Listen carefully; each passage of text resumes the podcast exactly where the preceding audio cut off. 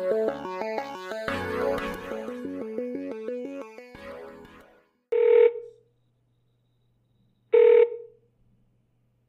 how's it going? Hey Kelly, what's up, bro?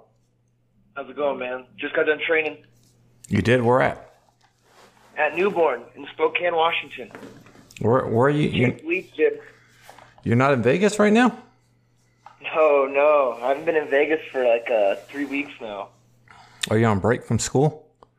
Yeah, yeah. So we took we had four finals. Uh, like three weeks ago, we had so we had a finals month. So a final one to four finals every week, and then the last week we had our four finals.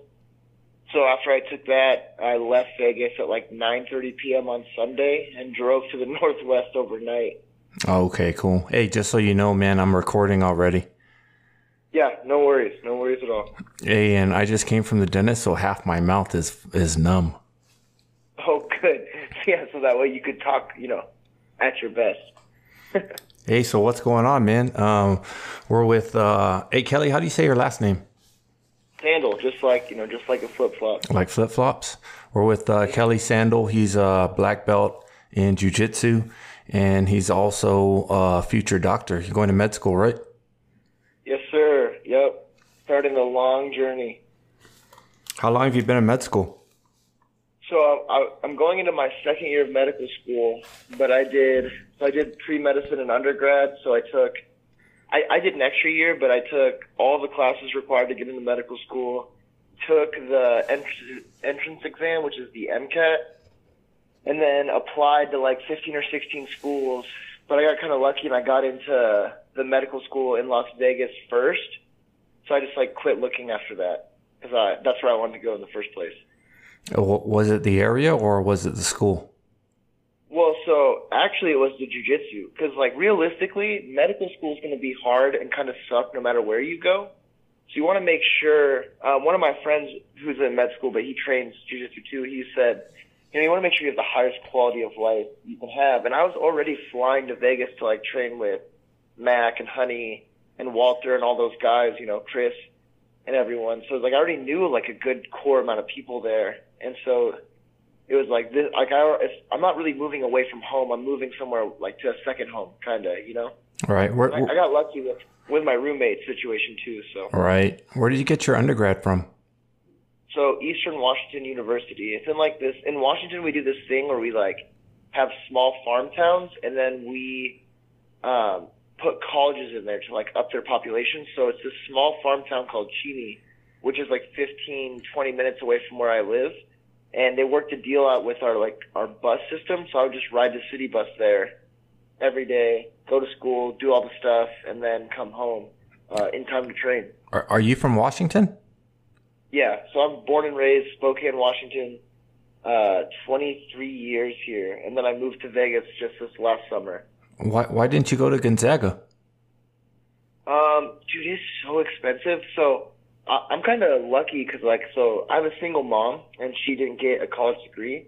Which, like, you know, when I was like young, it was kind of like weird. But now I realize, like, as I got older, I kind of realized, like, man, I get so much financial aid for having a single mom who doesn't have a degree, and so Eastern gave me money. Like, I profited by going there. Like, I made money, uh, like, to, just to put in my pocket through financial aid and stuff by going to Eastern. Whereas like I got into other schools up here, but they didn't offer me as much financial aid, and then I would have been in debt. And I figured that since I was going to go to med school, I probably have enough debt coming my way anyway, so I should save it.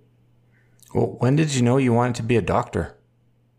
So I had heart surgery when I was 18. Um, so I was born with this heart problem, and it held me back for a long time. So I had heart surgery, and I remember after I woke up, I was in the ICU, and the morning came, and my cardiologist like he put his stethoscope on me and let me listen to my heart, and because my heart's mechanical, so you can hear it ticking. And that was like that was like I'd always like flirted with the idea of being a doctor because it's been such a big deal in my life since my heart problem. But like that's like the exact moment where I was like, yeah, this is 100% what I'm gonna do with my life. So when you were a kid, you had no aspirations to be a doctor. I, I did like I had like I had the idea for sure, um, especially like like not like I would say like starting in high school when like those kind of things like become a bigger deal to you. like as I progressed through high school, it got like more and more like, yeah, you know, I think like I think that's what I want to do. And I, I flirted with some other things, but then it was like after I had surgery and like had that moment, that was when I knew. Because the thing is, is like, like I could tell, like one, obviously my life was never going to be the same, but like the fact that you can do that for someone else is so amazing, you know. All right. Were you like a straight A student in uh, school growing up? So I did I did fairly well in school, kind of always, and then my freshman year of high school, I was like kind of a dumb kid in the beginning, just doing dumb stuff, caught up with the wrong crowd. But then, um, eventually, like there was just this turning point in school where like I kind of realized like, you know, like being dumb, like like this doesn't really matter, like you know, like drinking and stuff like that, and like that's when like I started wrestling. I started like really caring about my grades because I was in honors classes, but I wasn't like trying super hard, so I was like just kind of like getting by for a while. And then I met the wrestling, or like I knew the wrestling coach at my high school, and he made a bet with me. He's like, if you can submit me, because I I did I have done jujitsu stuff in seventh grade. He's like, if you can submit me, uh, like after school someday, uh, like then you don't have to wrestle. But if I beat you, you have to wrestle. And he beat me, and so like, it was like kind of like that moment when I kind of like realized that I was like, man, like there's like much like I don't know, you know, I just I learned that I could learn more from other people. I kind of like realized like school started mattering. You know, I wanted to take jujitsu and wrestling much more seriously. And then that's what ended up leading to me having heart surgery because it held me back from jujitsu and wrestling. Did you always have a heart problem going growing up? Yeah, so I was born with it. So I actually came like you know like when you're in elementary school and high school, how you have to like run the mile. Yeah. Um, I I came in last from kindergarten to 12th grade. and I always thought it was just because I was like unathletic. All I right. never wanted to like attribute any issue to my heart problem. Like I always just thought like I could beat it by working harder. And now that I don't have like now that I've had surgery, I still have like a mild heart problem, but it's nothing like what it was. Um, that was definitely the issue was the heart problem. Yeah, that was 100% it. Jeez, I, I think I have a heart problem because I, I always came in last in those runs. I think that you were just smarter. You just like, man, I don't got to work this hard. You know, actually. I used to cut. So we used to have this uh, set route that we used to have to run. You know, there was that um, that President's Challenge or something like that that we had to do once a year. So what I would do is I would cut. I would cut through the jungle because you know I grew up on an island. So I would Yeah, yeah. cut through the jungle, and I would I would get like an eight minute mile, but in fact I was really running maybe a twelve minute mile. Yeah. See, I wish I could have done that. Ours was all open because we had to run around our school, which is attached to this uh, this city park. Yeah, Uh, so my name, my high school's name was Shadle Park, and that's because it's you know in the Shadle Park. And so I I wish I could have cut, but they can see you when you run around the whole thing. yeah. So I yeah, 'cause I tried. I wanted to cheat for sure, so I wouldn't be last, but it never worked out. Yeah. I think an eight minute mile cheating is still better than my best mile. yeah, they couldn't see us because like ours, ours kind of went around the school and out on the road, and and they couldn't see us. And I would just, Yeah, yeah. I would just cut through the jungle real quick, and then come out, and I'd just be running. And everyone be looking You're, at me. setting, you're setting records, and everyone's like, "How did you do it?" Nah, there was guys that were way faster than me, but I've never been a runner. I don't know. I, I've always had difficulty running. when it's uncomfortable, like I, I like, like you know, it's funny because people always say jujitsu makes them uncomfortable. But, like running to me, like that form of like physical exertion is so uncomfortable to me. Like dudes can be trying to murder, like strangle me or whatever, and I feel fine. But like as soon as it's like running, that's sort of like I don't know what it is. Like that feeling is uncomfortable, and I hate how it feels on my knees. Yeah, it's I don't like it at all either. Yeah, you know, I played basketball, you know, all my life.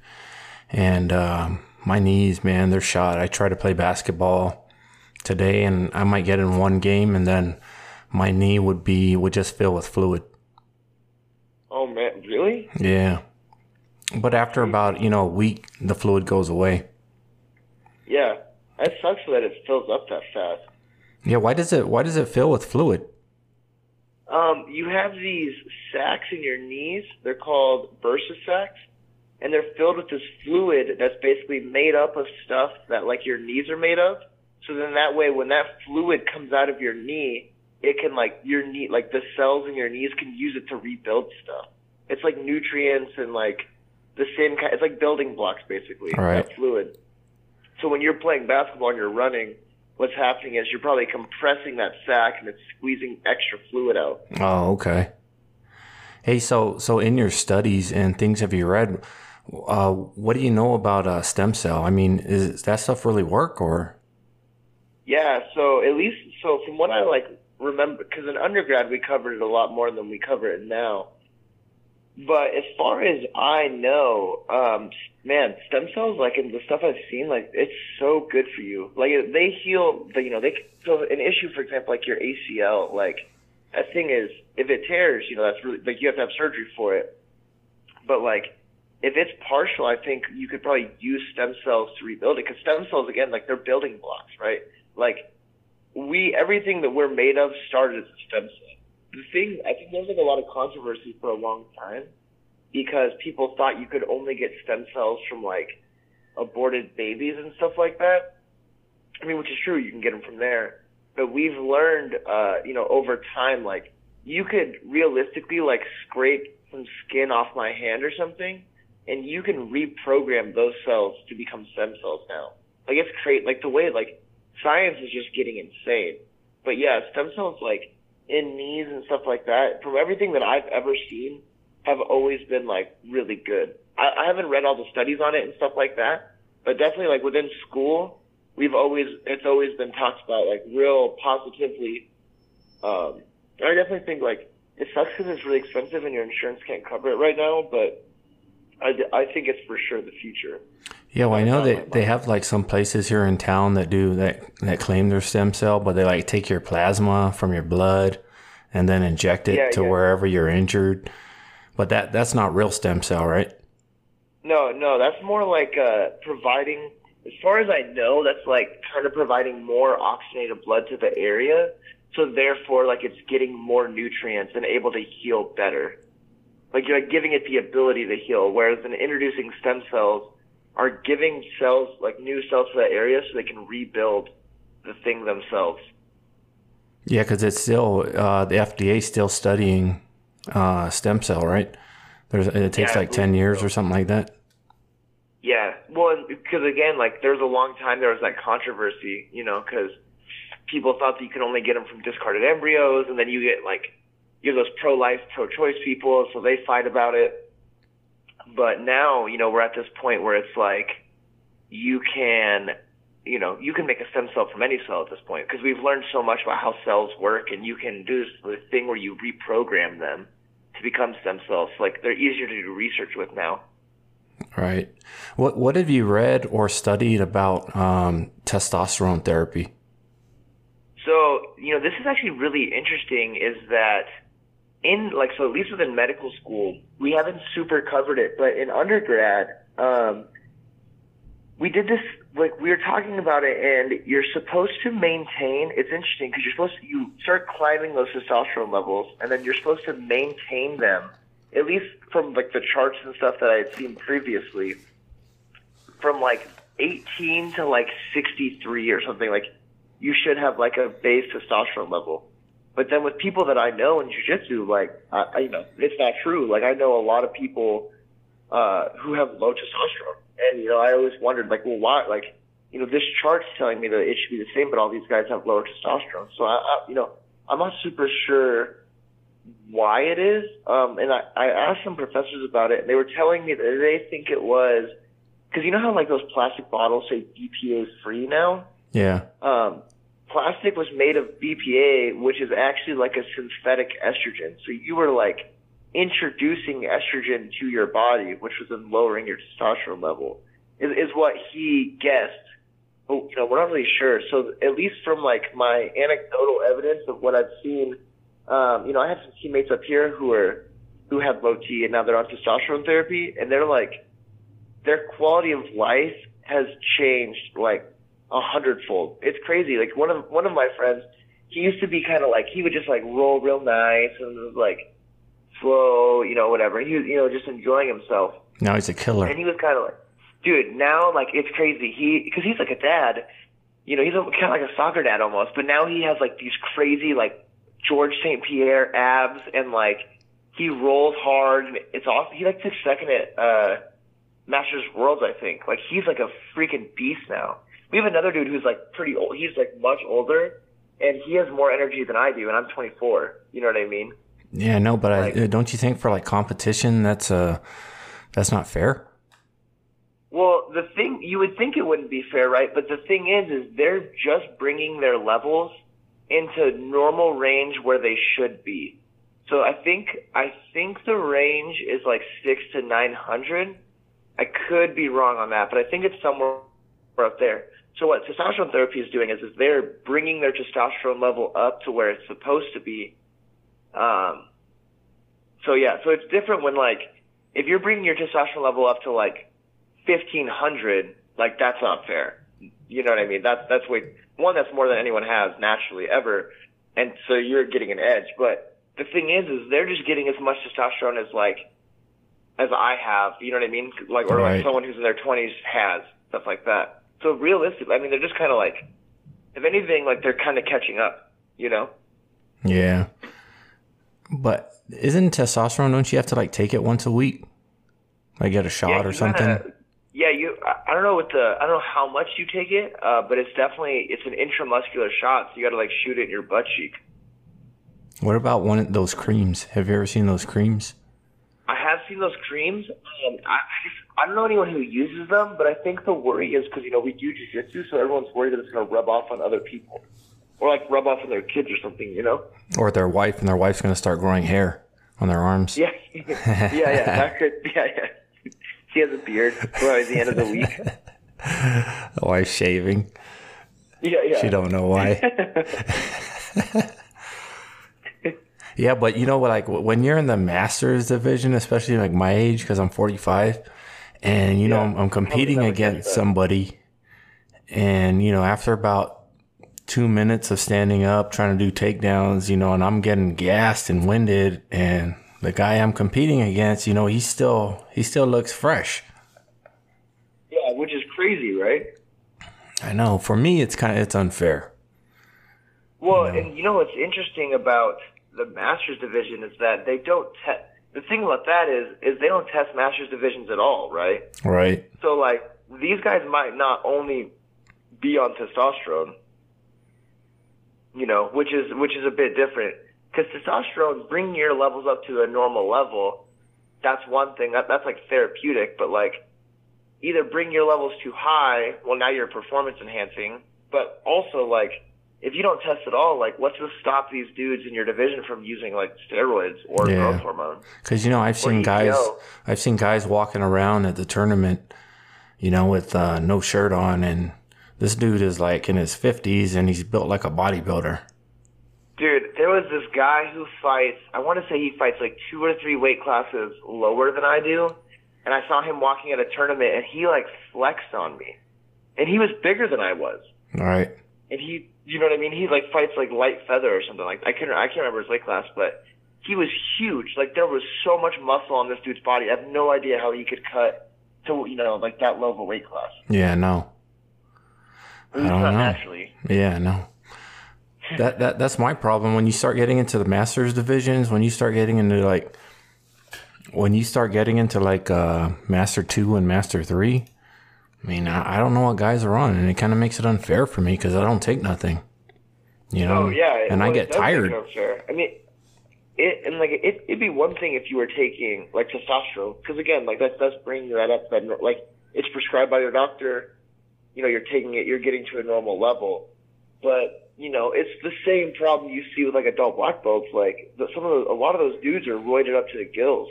You know what I mean? Yeah. and then they're supposed to fight. You're supposed to fight them without getting weighted up, like because not only are they good at jujitsu, like now they're super strong also. Yeah. No. Like, how do you beat those guys? You know, You know. Um, I mean, there's some people who do it. You know, you know what I notice about people who uh, are like longtime steroid users, like famous bodybuilders, like they've been having like um, either having heart surgery or or dying or having some kind of transplant where their heart is enlarged. Yeah. You know what what does that consist of? An enlarged heart. Well, so the, I think the reason that kind of stuff happens is because you're forcing your body to grow so much and get all this giant muscle that your heart. So the thing is, you have this thing called cardiac output, and so your heart has to pump, you know, so much oxygen to all these muscles. Well, you know, when it's pumping super hard. So in fact, I kind of have a similar issue because of my heart problem before. So you have your heart and you have this thing called your aorta, which is like a tube that gives blood to your whole body, to all your muscles, to your brain, to your organs, all that kind of stuff. Well, when you're taking steroids and stuff and lifting all these heavy weights, you know, your your heart's going to start getting bigger because it has to force blood out to maintain a certain level of oxygen to all your muscles, to all your organs, to your, you know, it's everything.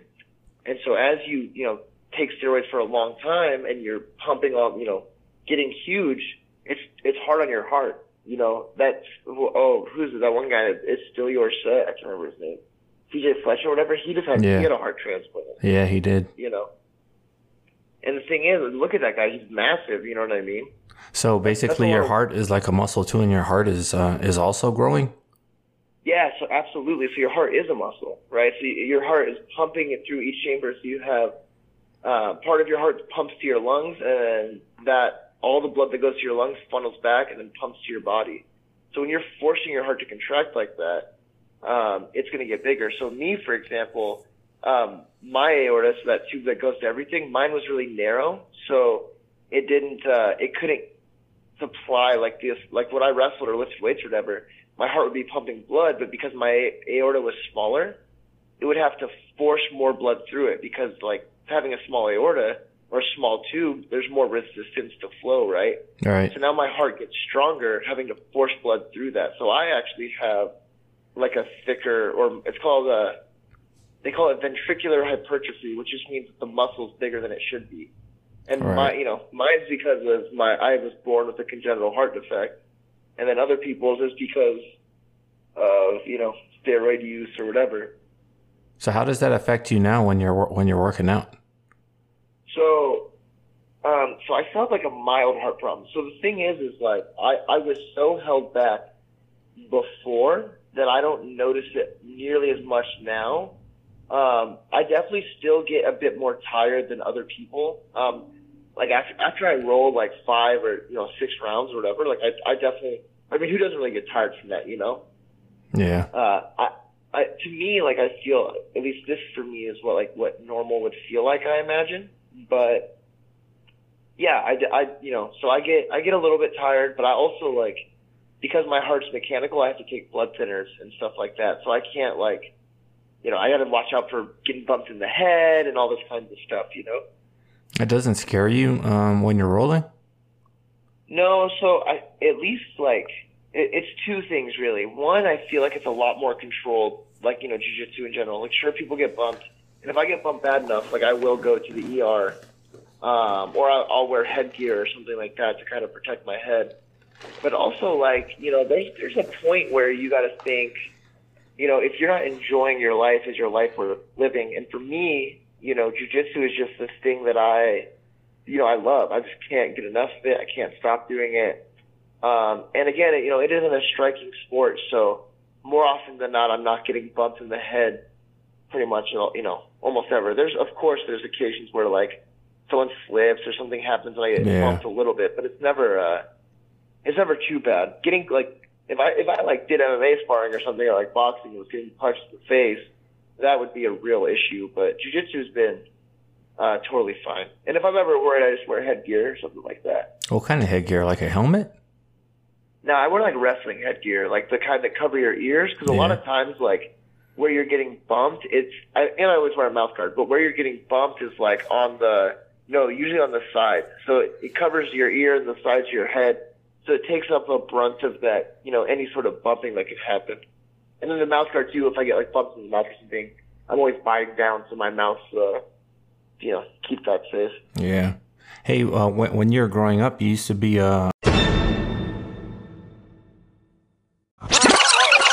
a fairly uh, heavy kid, right?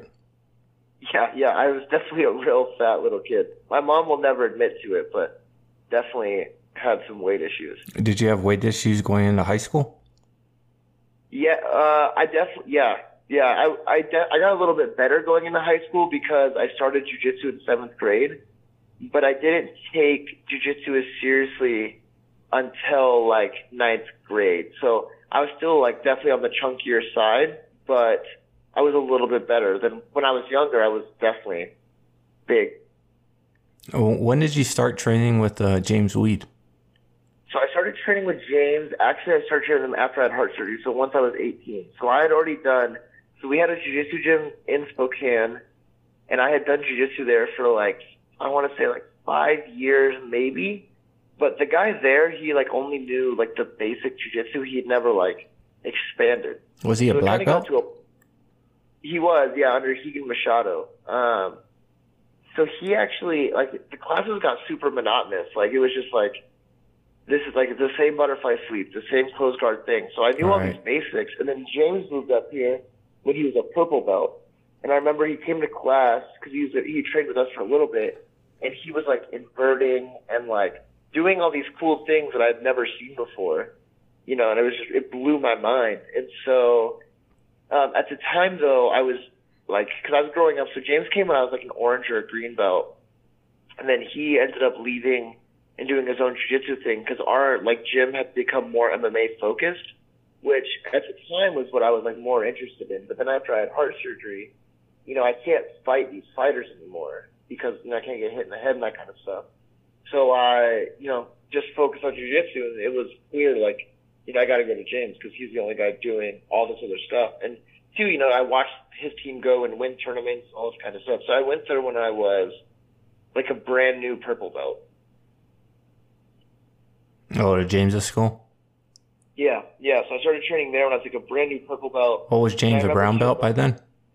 Yeah, yeah, he was a brown belt then. And I remember I went the first day I rolled with this guy named Anton and he like inverted, he went upside down and I was like, That's so dumb. Like why would you ever do that? And then he like choked me out right away. It was super funny. and then that was like that was the moment when I kinda realized like Why oh, would man, you go like, inverted on the street?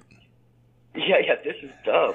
well too I you know, I actually never even really played guard until I was a purple belt. Oh, that's right. You were a like, wrestler.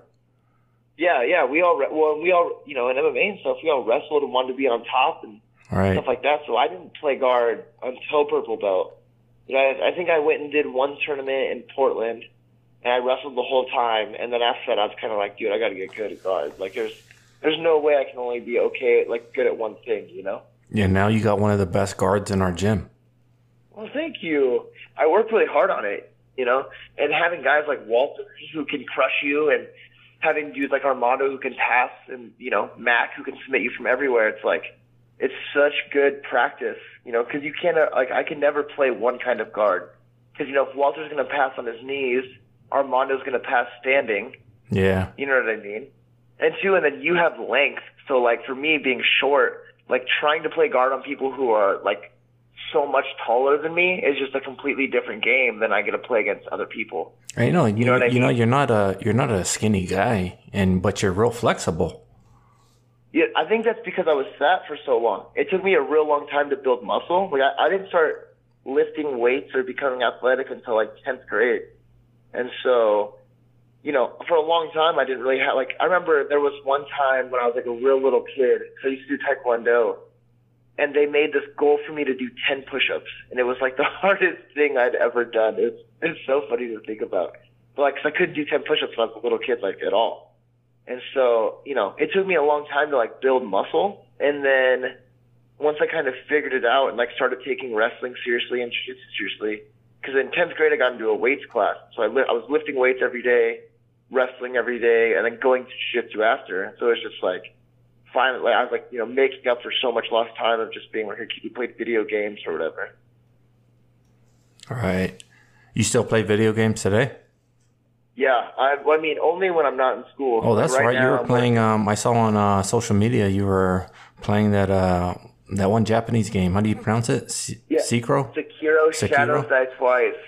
Yeah, so there's that like pretty the, good? It's made by this. It's made by the same guy who's made like Dark Souls, so it's just really hard. I know that's what I heard because I'm a gamer too. Yeah, Okay. yeah. So I'm like, I'm really into these games because they're so challenging. and They're like supposed to be unbeatable. So I'd like, inspires me to play them more. You I know that's why I haven't played it because I heard it was like too hard. Dude, it is so hard. There's oh no easy God. mode. It's funny because it seems like it's going to be easier than the other ones because they kind of give you because Dark Souls is real notorious for like not giving you any help at all or guidance. In this game, in the beginning, they kind of gave you a little help and some guidance and stuff like that. And that was just like a trick because then it gets really hard. Like I spent three weeks on one boss.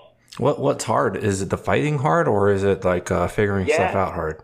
Well, yeah. So it's it's the fighting because you have to get your timing down, and then like so in other games uh, that are hard, like the other like guy, games that this guy makes, like you can summon people to help you, or like there's computers you can summon, or like usually you can like kind of find a way to like cheat a boss, you know, to like if you stand in this spot and just shoot him with arrows or whatever, like he'll die. Yeah. Or you can use the shield. In this game, like one, there's no shields, and two, like at least I haven't found any ways to like cheat any of the bosses.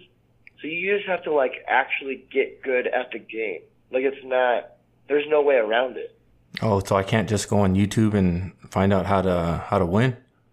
Yeah, yeah. I I wish. No, that's what I normally do. Better than you to help.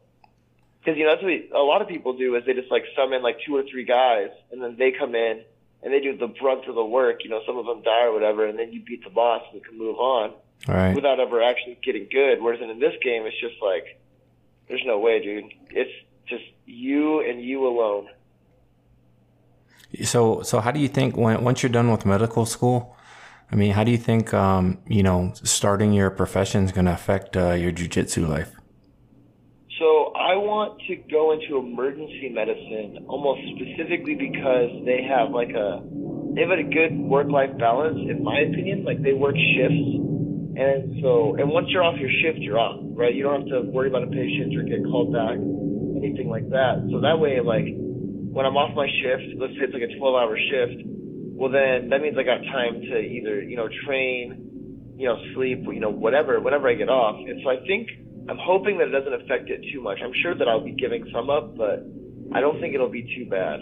I don't know. Some of those doctors there. sleep at the hospital. Yeah, well, so you have there's certain doctors who do like, uh, and, and you know, it depends on what doctor you are. So like, if you're a surgeon, for example, you know, you're not only do you work a lot, but you're on call. So if they call you at any time, you know, it could be one in the morning, or it could be twelve in the afternoon, or it could be right in the middle of jiu-jitsu class. You get a call on your pager like you're going to the hospital. It's not it's not negotiable whatsoever. Like that's what you're doing.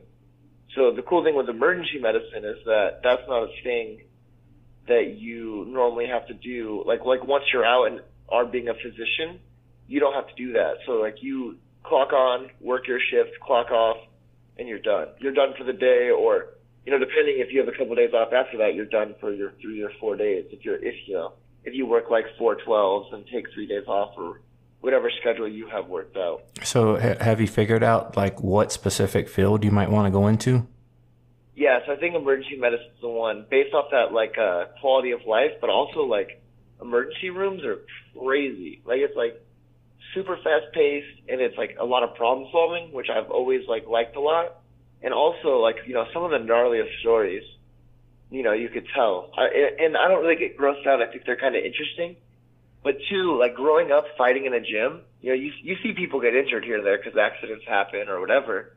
And so it would be nice if I could like actually help people who get hurt in the gym, or you know, like know what's going on with someone who get hurt gets hurt in the gym, rather than just being like, you know, oh yeah, man, go to the like.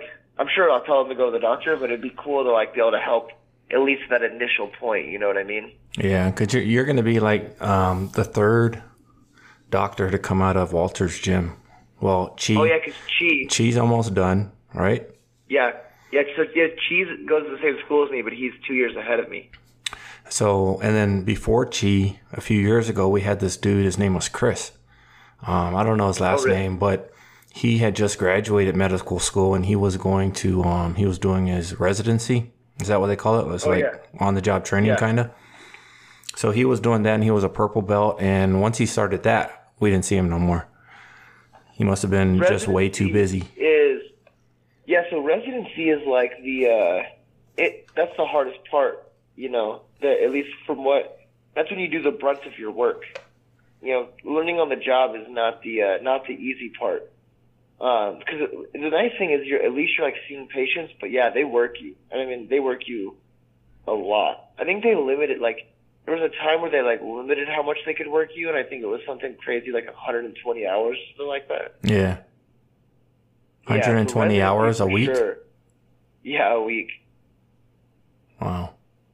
Yeah, because you have to do all the jobs. Um, you know, you have to do whatever job they give you. One, and then you know, because you're learning. So. Do you do surgeries? You... Um, only if you're only if you're a surgeon. So like at least for like so in emergency medicine, you'll be doing you know you'll be stitching people together if they get cut. Uh, you have to do vaginal exams. If people get stuff stuck in their butt, which tends to be common, um, way more common than you'd ever imagine. Like sometimes you gotta like get stuff out of there. Uh, you know, all kinds of stuff. Some people it's a good, makes a good purse. Figure out what's wrong with them. Huh? I said that makes a good purse. Yeah, yeah, yeah. That's where I keep all my money. Also, and no one's ever robbed me. You know, so. what, what's the what, what's the deal with your shorts? Dude, skies out, size out. I, you know, I like to have like real short shorts because they don't uh, limit my movement, and I like when they have uh, sweet patterns. You know, because I think it's a pretty good representation of like my personality. Is is that how also, you go to school? Like, yeah, oh yeah, dude, I wear these everywhere. Really? Since I don't wear these, I only see patients. You you got to be more professional. Yeah, then I wear slacks, which you know, I I change quick though. So as soon as we're done with patients, I'm instantly back in shorts again. All right. Those yeah. those shorts are pretty. Uh, they're pretty loud.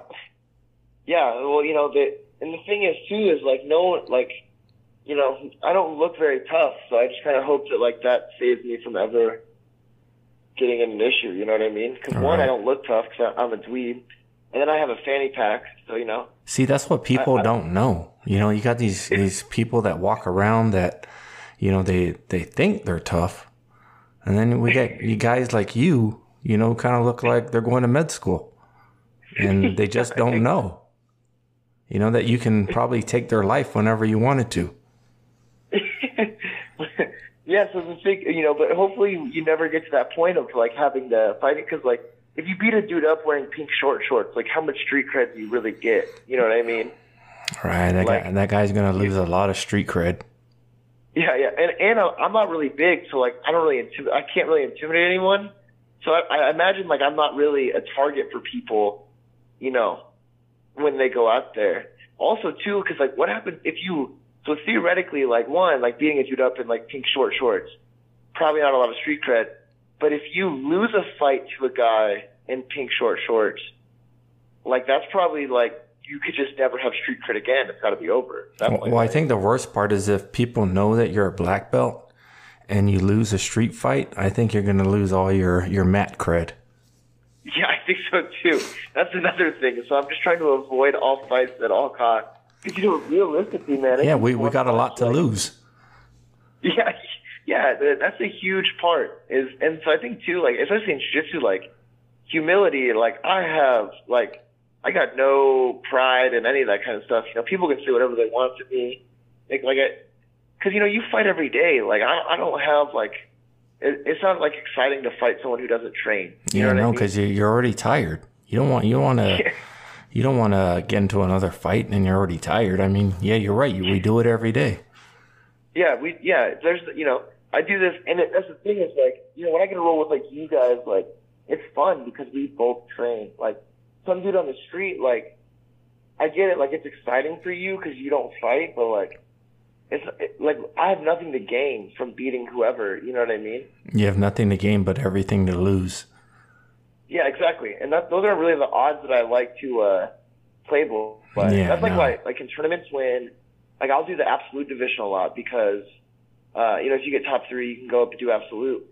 But the cool thing about absolute is, is like I'm smaller than you know most people in there. Yep. And so realistically, like to me, you better not lose to Kelly. I, I, I, I have nothing to lose, right? So I think it's actually easier to compete, at least for me, um, like mentally, it's easier for me to compete in absolute division because it's like, well, this dude's 40 pounds heavier than I am. Like, I'm yeah. supposed to lose. What's your excuse? You know what I mean? Exactly. Yeah, that's so what I hate like, too. I hate losing to a guy smaller than me, and then we get on the podium, and because I'm tall, right? So he's standing up there on first place, and I'm in third place, and I'm still taller than him. It doesn't look good in the a- picture. That's a problem I've never had before. I've never been taller than anybody once I'm in third place. And then you know, people look at the picture on social media. I'm like, man, who put that on there? yeah, I know. I'm trying to like untag myself. They're like, you're you're still taller than the dude in first place. I'm like, ah, man. It's like I don't know what to say, man. Still first place, right? What was that? I, I thought that's technically still first place. I thought it was whoever's highest on the podium. I wish. So you're still highest. Yeah, I should be. Hey, but uh, dude, uh, what were you gonna say? I was thinking, all those, uh, those medals on Walter's wall. I know, though, though most of, all those were from when I was a blue belt to a brown belt. Black belt, black belt division. I mean, it's really hard. Well, and the thing that's crazy is like black belt, like masters division. Those dudes have been black belts forever. Like they aren't dudes who have just become black belts. You know? Yeah, yeah. They're just Like, wait, they waiting for me to make one mistake. Yeah, absolutely. Well, and you know, I can't remember. There's a guy from Washington who goes to Masters World and he fights Buchecha's dad. Like, like what? Like that's like Buchech is, you know, arguably the greatest. Yeah, You know, like what, 13 world titles now, and you gotta fight his dad. Like, bro, that sucks. like, you know what I mean? It's because it's like Masters Five or whatever. yeah. He's probably tough as hell. dudes. And this dude gets the yeah. This dude one he raised Buchecha. Can't imagine that was easy. Yeah, Two like he probably trains with him. You know what I mean? Like yeah. He probably puts it, puts it on his dad. yeah, that's not an easy division to train in.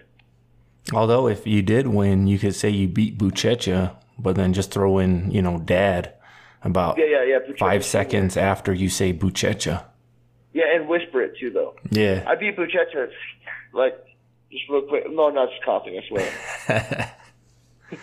So, uh, wh- what do you think about uh, marijuana since it's um, becoming legal? You know, most states it's legal here in Nevada, Washington. Yeah, there's definitely like therapeutic effects, you know what I mean, that help people. Like you can watch videos all over the place of people with like crazy tremors who chill out when they smoke marijuana or like people who are going through chemotherapy with cancer. Like that's such a rough therapy that like you you're not hungry, you can't eat because of it. And people, you know, use marijuana to get basically hungry so they can eat. Um, and two, so like people like me, like I can't take any THC because like you know I'll be in the hospital and seeing patients and stuff, so we can't have any, we can't do anything like that. But because I'm on blood thinners, I can't take anti-inflammatory medicine because it makes me more prone to stomach bleeds. Yeah. And so there was like a time where I was using CBD, which is which is different. It's like it's a part of like a marijuana plant, but it doesn't have like the psychoactive effects. But there's two types of And- CBDs, right? There's the kind that has THC and then the kind that doesn't. Yeah, exactly. And so I was using the kind I was using the kind that didn't, and it helped. Like I think when I I injured my knee, um, it helped the inflammation so much because I can't take ibuprofen uh, at all because you know I don't want a stomach bleed. What, what you like just you just rubbed it on your knee? No, uh, I had a. I think I had like little capsules I took of it, and I think it was supposed to be like a systemic anti-inflammatory at the time. I definitely like. I did buy some lotion though. Um, one time that I, cause I popped a rib and used it, and it was super helpful too. As far as an anti-inflammatory or a pain reliever Yeah, yeah, or yeah. both? Well, definitely an anti-inflammatory. really, Um, just the CBD oil? yeah. Isn't that CBD just yeah, isn't that just hemp oil? Um, I think they're different. I'm definitely like, it's interesting because you know weed's been legal in Washington for a while now. So some of my teammates up here are like managers of weed farms and stuff, so they Yeah. know all the like ins and outs. And so they always kind of like give me like the just trust me like this is the you know this is the stuff or whatever. And so I'm pretty sure that CBD oil is different than hemp oil, but it definitely like as someone who can't take ibuprofen was like yeah it really helped me out a lot. What, what about again, like, like the effects of marijuana? Like I've read that 27% of all longtime users of marijuana develop schizophrenia. Really? That so that's not something that I like. I'm aware that people who use psychoactive drugs can like, um, so they had schizophrenia prior, but they, it's like, it's like underlying, I guess, and then it like starts coming out with the more psychoactive drugs you use. Um, it would be interesting to know if of those 20% of people, if they also use like acid or mushrooms or something like that, you know, because I've heard that hallucinogenics can lead to that kind of stuff. But I, I don't know. Of, I mean, one, I don't know of anyone who's ever died from marijuana. I don't think that there are any deaths from it. I know, but like, say yeah. people who who say smoke uh, smoke a joint, right? Yeah. Isn't that more tar in that joint than a pack of cigarettes? Not that I, I definitely haven't done the research, but I've never heard that before. But it's a Just lot of tar, though, right? I, am not sure. I mean, it's not being filtered.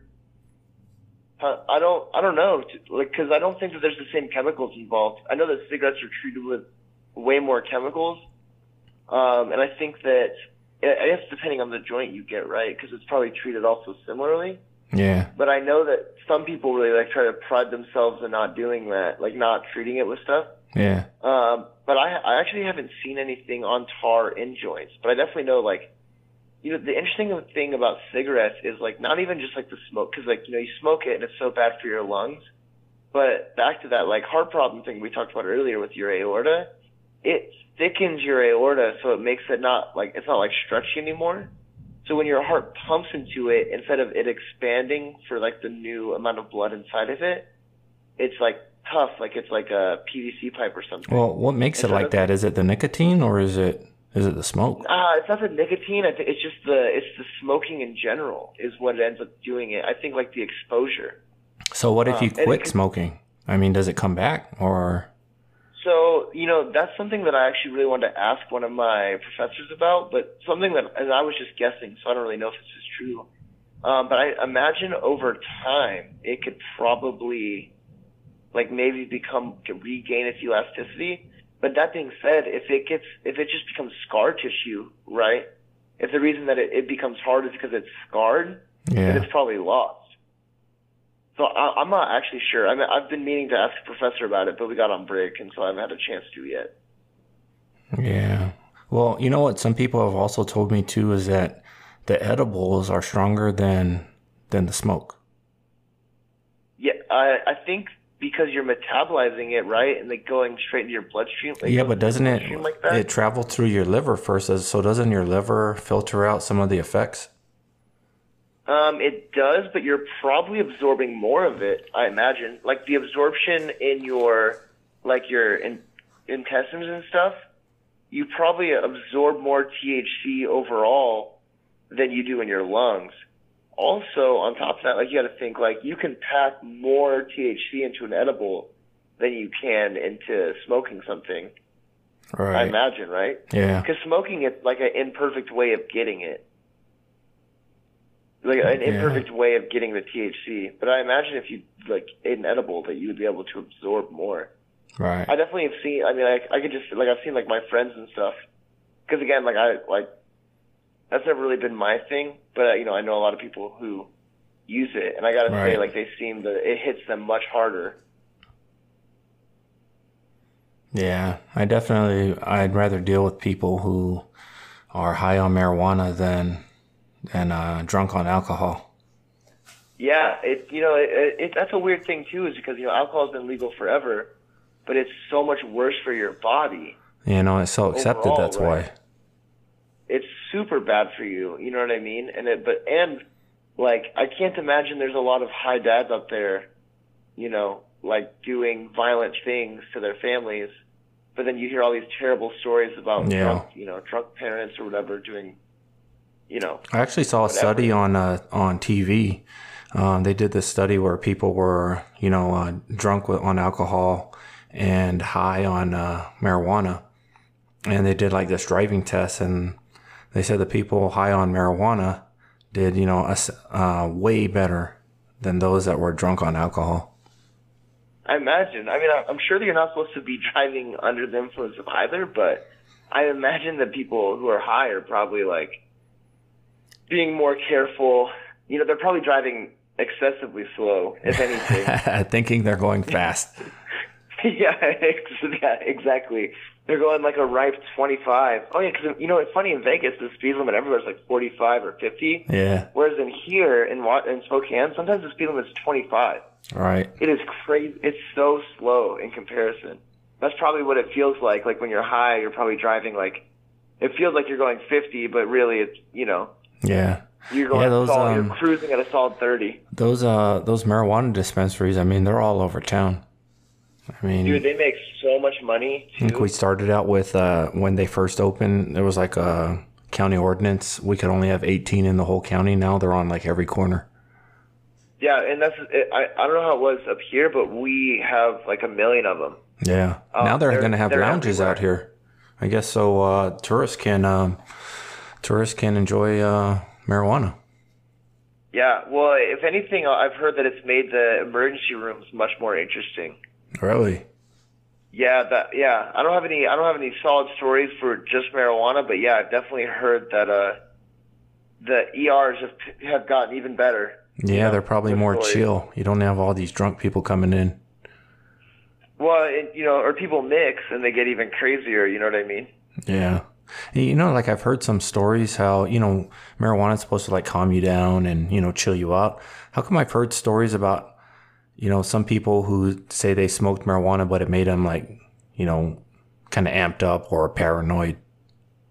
I imagine it's just like that's probably got to be like a case by case basis, right? Like it's probably got to be about you. I mean, I guess too, like something that I've always struggled with uh, in general is like if you're buying drugs on like the street from someone, like you don't even like how well do you really know this dude? You know what I mean? Right. Like, did he grow this weed? Like, how do you know if it's not laced with something? Yeah. You know, so you see all these people right now, like people are dri- are buying like Xanax or whatever, and then they're overdosing on fentanyl because whoever laced it with fentanyl. You know what I mean? Yeah. Like, so those people who are getting paranoid, like one, like I mean, I guess it could either be the strain of weed, it could be the person, how they just react in general, or you know, it could actually be like laced with something. All right. Do you think they're ever going to use that in, in the medical field? Marijuana? I mean, other than I- medical marijuana and getting your card and all that, but actually like going to your primary care physician or to a hospital. Well, I mean, I wonder because I, I imagine like because you know, again, like cancer patients are getting it. You know what I mean? Yeah. Um, I think, and there's two. There's probably like certain diseases that, you know, it helps. There's this thing. You know, what's really interesting is in Britain, for example, um, patients who are in like, um, oh, in like hospice. You know, like that end of living care situation. They uh, they actually give them heroin. Um, because Uh, is that like it- morphine? it's, huh? Is that um, like morphine? Giving them like a morphine my- shot? No, they give them like actual heroin. I guess I Oh. learned this in this uh, this class I took. But I guess because I guess it's cheaper, I at least from what I was told.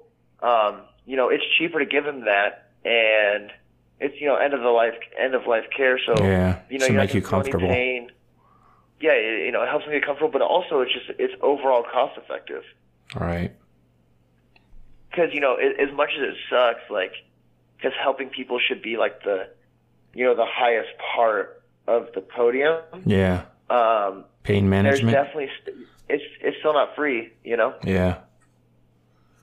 They're getting it from someplace. yeah yeah exactly well the people in hospice you know i don't really know how much they're concerned with it but definitely if you're in that sort of scenario you know i hope that you can be as comfortable as possible kind of regardless right like i feel like towards the end there when you're you know going through that sort of thing like you definitely deserve some comfort you know Yeah. Hey, Kelly, dude. Once again, bro. Thanks a lot. Appreciate you coming out and taking your time to to chat with me and to do the course, interview. man. yeah man glad i could Yeah. Cool story, man. All right, thanks, Thanks, Kelly. brother. I appreciate it, dude. yeah have-